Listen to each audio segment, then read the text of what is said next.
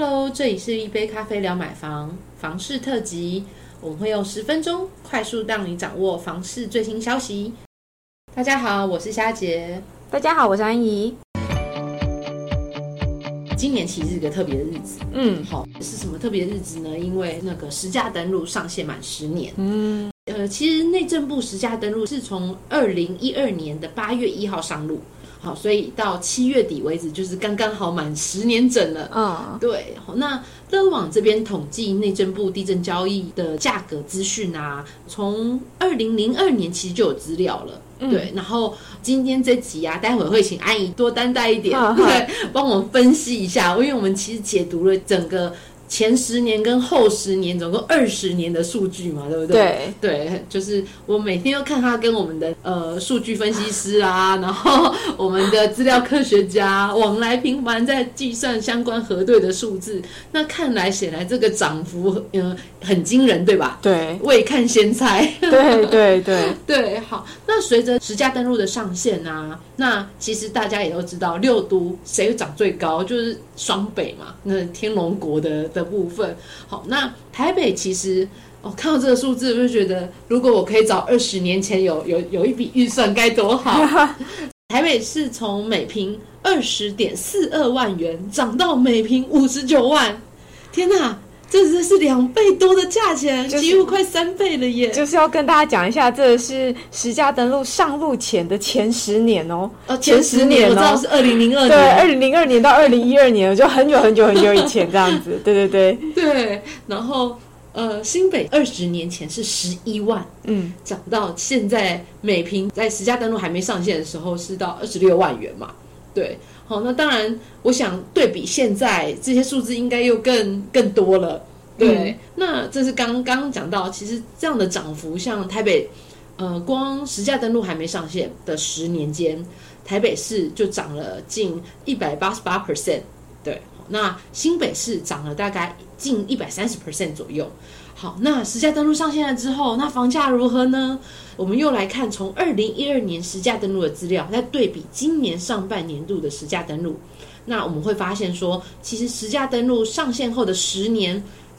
涨幅最高的居然是在台南，然后每平从11万元涨到24万元，那涨幅超过100%，那其次是台中市，那涨幅也有8成7哦。那反倒是抑制了台北的房价哦，涨幅居然只有大概近 30% 而已。对，那详情要请安怡来帮我们说一下到底发生什么事情了。对，跟大家讲一下，这个分析蛮有趣的。其实我们就是以实价登录上线的这个制度上线的前10年跟后10年去做对照嘛，看一下六都的涨幅的状况。那我们可以发现说，实价登录上路前的这个10年呢，是当时还是台湾还是2个直辖市，就是北高嘛，北高，对对，当时还是2个直辖市。那主要的房价的涨幅还是在台北市，那台北市连带着新北市有一些外溢效果，所以那时候还是以双北的涨幅会比较核心啦，主要为主这样。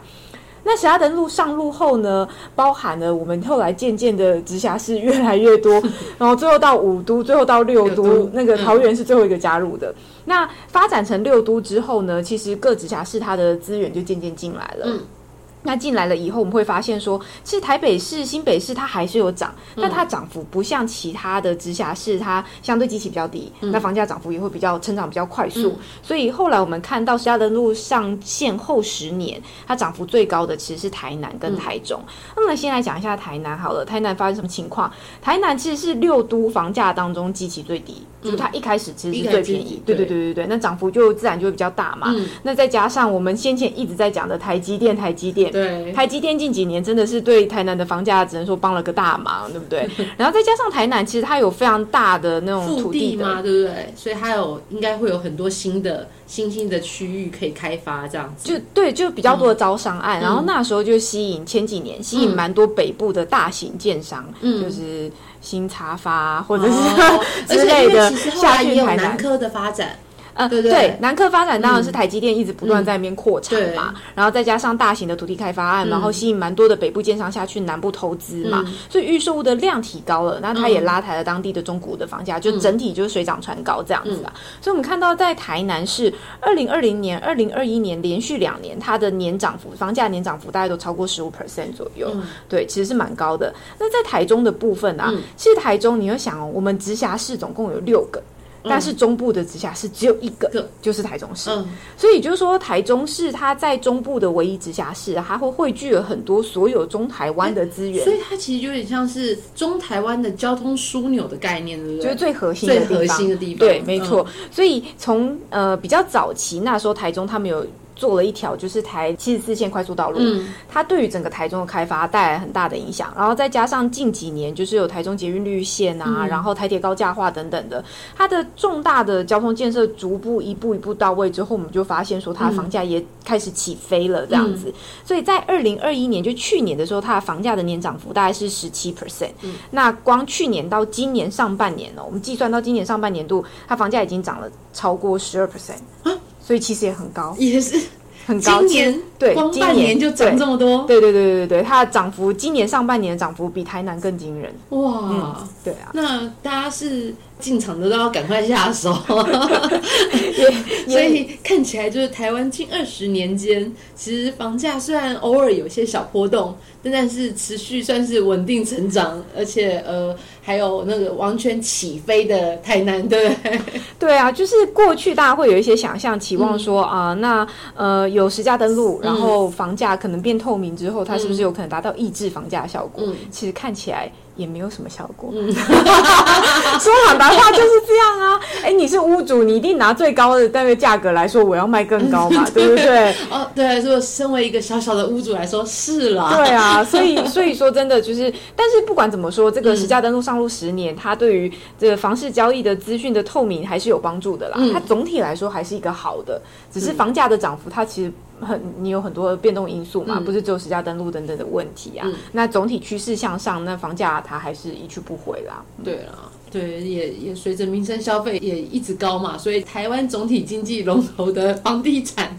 也会一直先一路往前冲带动了这样子。对，好，那今天就跟大家分享实价登录10周年的一些小小的数据资讯。好，那如果刚性需求的住户，那别忘了看到这样的发展就会知道，如果你有自住需求就下手吧，不要再等了。而且要记得参考乐网的实价登录，让我们来帮你分析你周边的行情的价格，然后帮助你协助做议价。那喜欢这集的话，请帮我们来做推荐跟分享。有任何问题，欢迎上乐网粉丝团给我们鼓励，或是也可以向我们来咨询实价登录的资讯。好，那我们就下次聊咯，拜拜。